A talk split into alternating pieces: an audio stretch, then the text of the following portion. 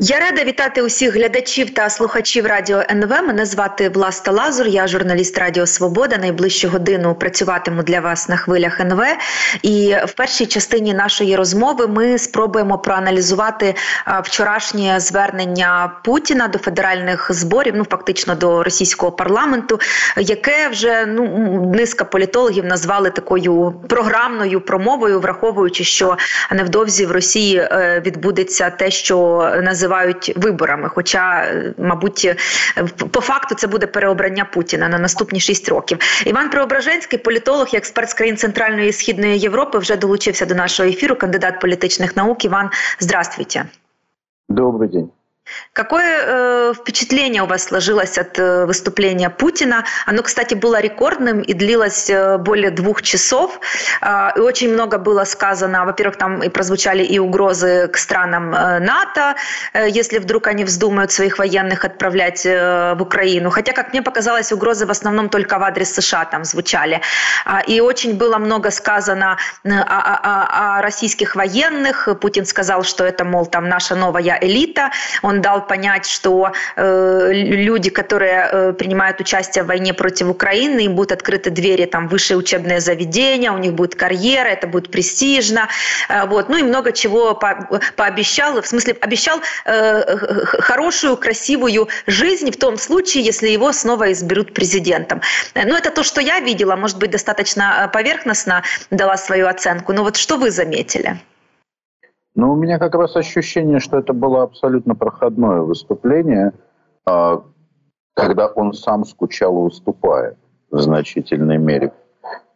А, ему это не, по большей части не интересно, он оживляется только тогда, когда говорит о войне и о новой технике, которая якобы у России есть. Но в целом ничего нового за все выступление, как а, анализ показывает, он в принципе не сказал.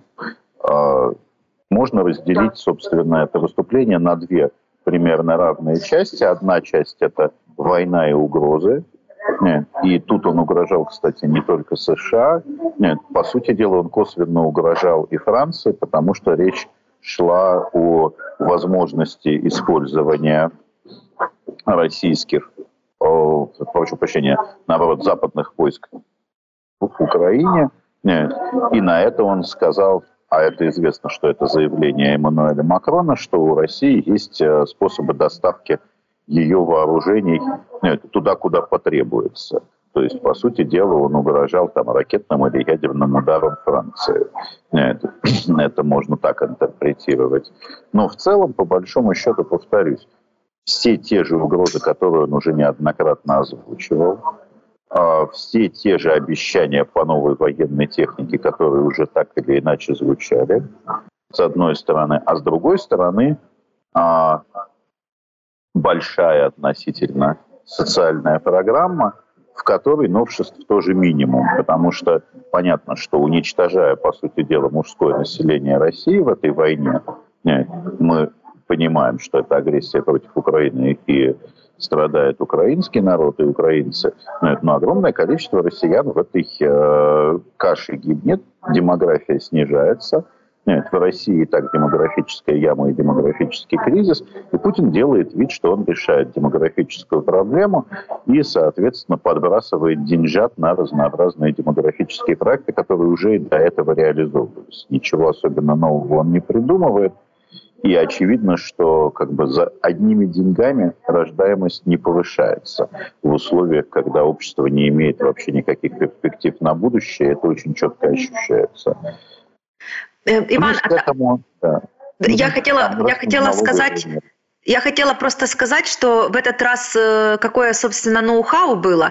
Путина ведь показывали в кинотеатрах, я раньше этого не видела, но они там были полупустые, но тем не менее. А, а что это за история такая новая? Вот его обращения показывали в кинотеатрах, туда звали людей и так приходили в кино, я не знаю, смотрели обращение Путина. Ну, в принципе, эта история уже была нет, несколько раз его уже как раз вот с начала войны они все чаще пытаются полномасштабной агрессии, я имею в виду именно полномасштабной войны.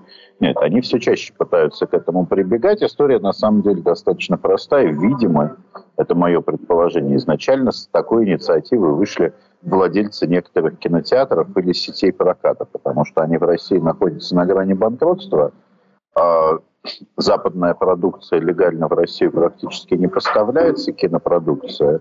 А те поделки, которые делает российское кинопроизводство, за редким исключением смотреть практически невозможно. Нет, и они в прокате проваливаются. Соответственно, кинопрокатным сетям необходимо каким-то образом зарабатывать.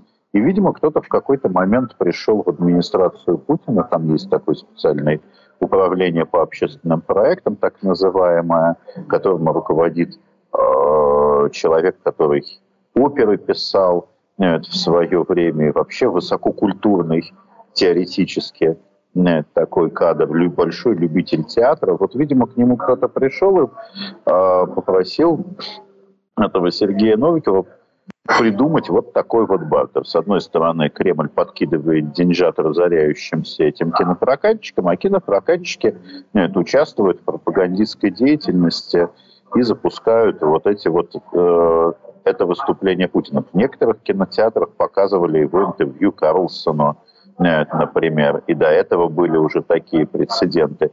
Кинотеатры при этом остаются практически пустые, потому что совершенно очевидно, что эту идею продают в том числе каким-то вот этим вот путинским старикам, нет, к которым она заходит, и они ее вспоминают из своего детства. Нет, но очевидно, что сейчас, э, скажем так, в эпоху интернета никто практически, кроме нет, каких-то странных пенсионеров, не пойдет смотреть нет, э, ни заявления Путина, ни интервью Путина в кинотеатр. У них что, телевизора дома нет? Но это уже полная нищета. В доме может не быть туалета, но телевизор должен быть обязательно. Вы знаете, я еще обратила внимание, что я не буду называть э, фамилии, но некоторые участники вот этой голой вечеринки в Москве, э, которых потом наказали тем, что отправили их э, в так называемые ДНР, ЛНР, на фронт, там перед военными выступать. Так вот, некоторые из них вчера в своих соцсетях сделали заявление в поддержку Путина, потому что люди никогда не, не, ну, не интересовались как бы политикой, не комментировали эти все дела.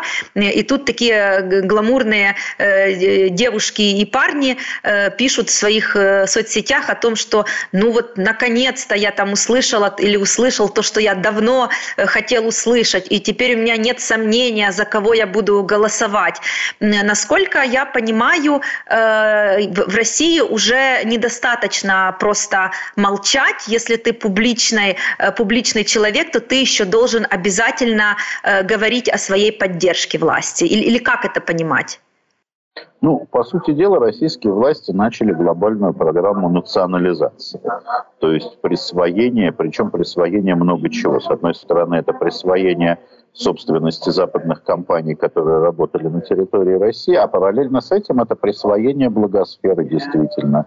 Нет, а если ты публичное лицо, нет, и неважно, на чем ты заработал публичность, на продукт э, плейсменте каких-нибудь лифчиков там э, или жвачек, условно говоря, нет, и на второсортной попсе, нет, или ты зарабатывал на чем-то э, как бы другом, на каком-нибудь условном политическом блогерстве, ты в любом случае, находясь на территории России, обязан соответствовать определенным стандартам. Ты обязан контактировать с людьми, работающими с администрацией Путина, ты обязан по каким-то важным поводам, вот как сейчас, нет, выставлять какие-то такие лоялистские сообщения, которые тебе присылают.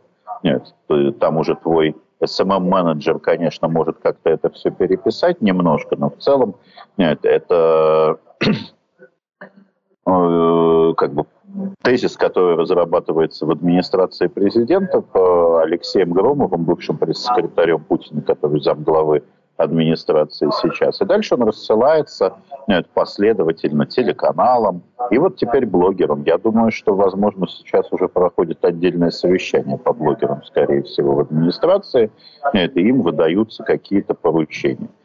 Эта так называемая голая вечеринка была использована очень технологично просто для того, чтобы захватить практически большую часть российских вот таких вот попсовых знаменитостей.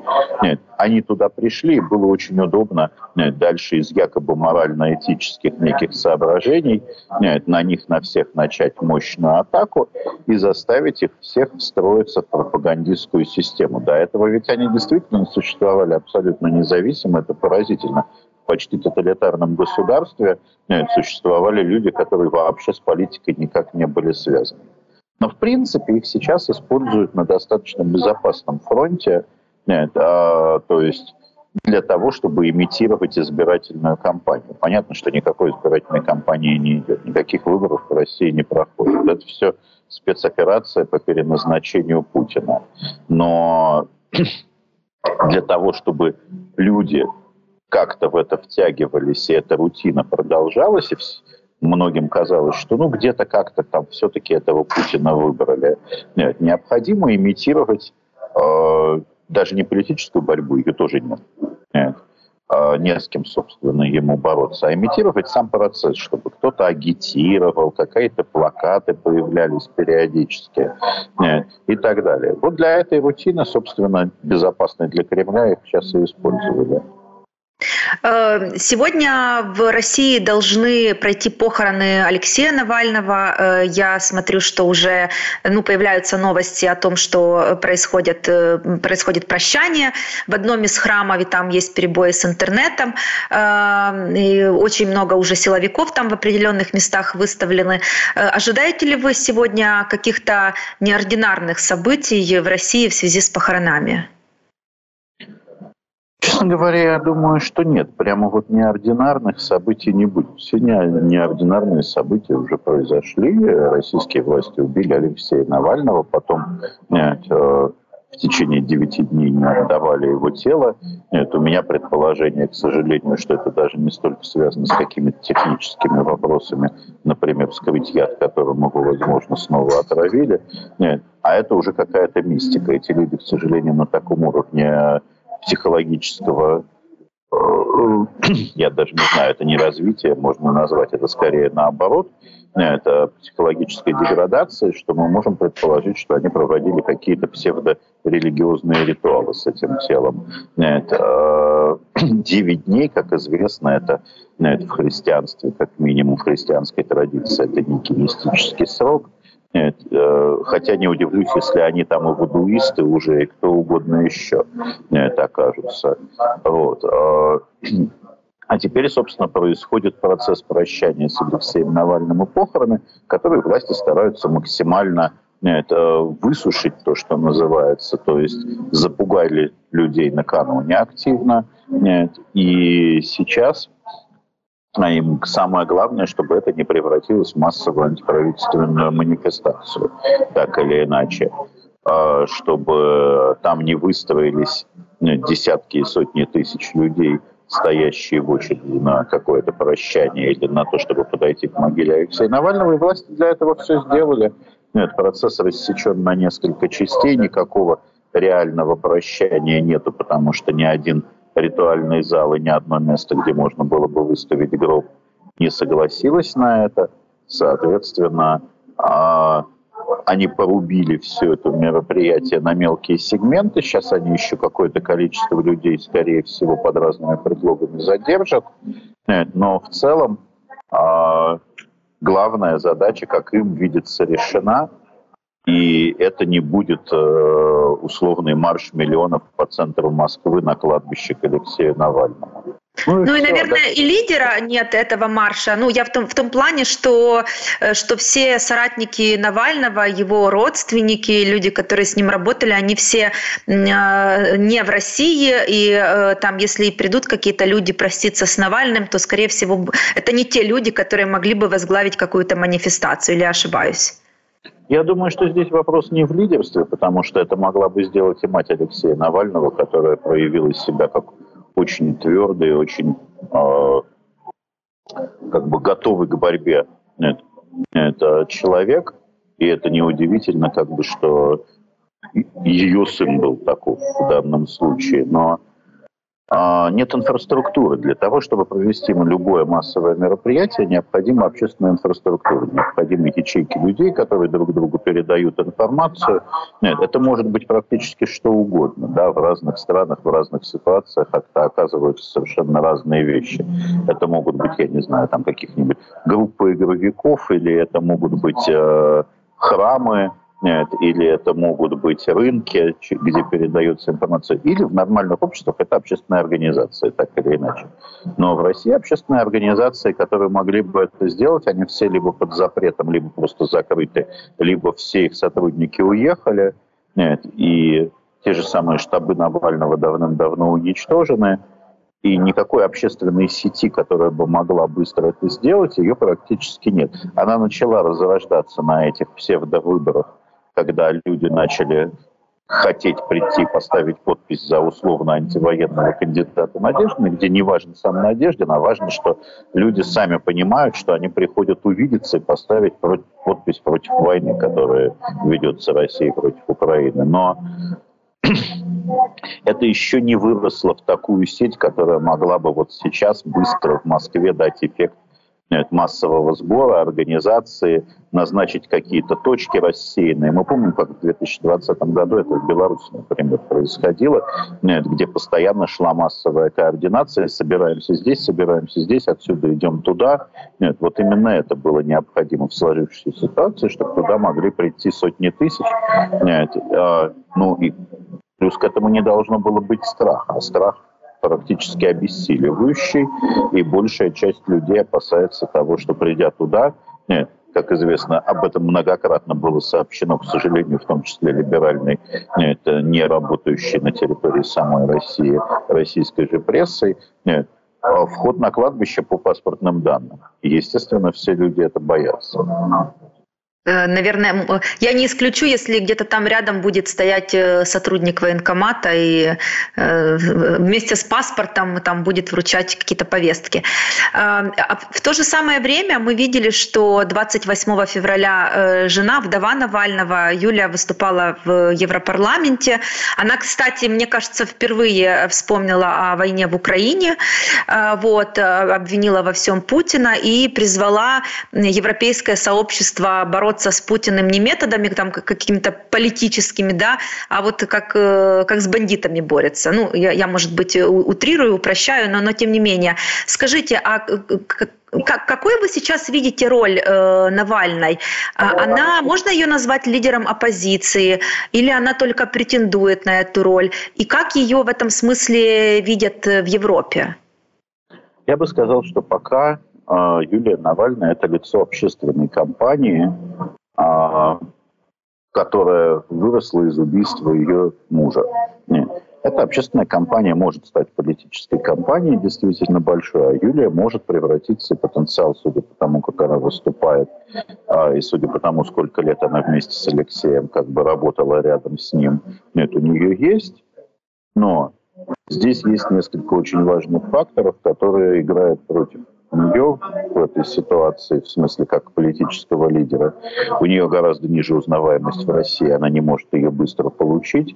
Нет, Алексей Навальный эту узнаваемость нарабатывал десятилетиями, и она у него была на уровне узнаваемости Путина. А, она пока для многих э, в мире является просто женой Алексея Навального, а не самостоятельным деятелем собственной повесткой, э, которым она, очевидно, должна для этого стать. Ну и должна пройти, должно пройти реформирование, собственно, команды Навального – то есть э, фонда по борьбе с, фонда борьбы с коррупцией, и, в принципе, его окружение должно выстроить какую-то новую систему для того, чтобы поддерживать общественную деятельность Юлии, если она действительно готова, как она заявила, продолжать дело Алексея Навального. А, и здесь мы видим, что она, в отличие действительно от Алексея, ну, по сути дела, расширяет повестку. И если до этого Алексей Навальный сам из тюрьмы войну осуждал, но его команда про нее говорила минимально, э, то сейчас Юлия начинает об этом говорить, и очевидно, что это запрос в том числе со стороны европейских, скорее, лидеров. Э, и, и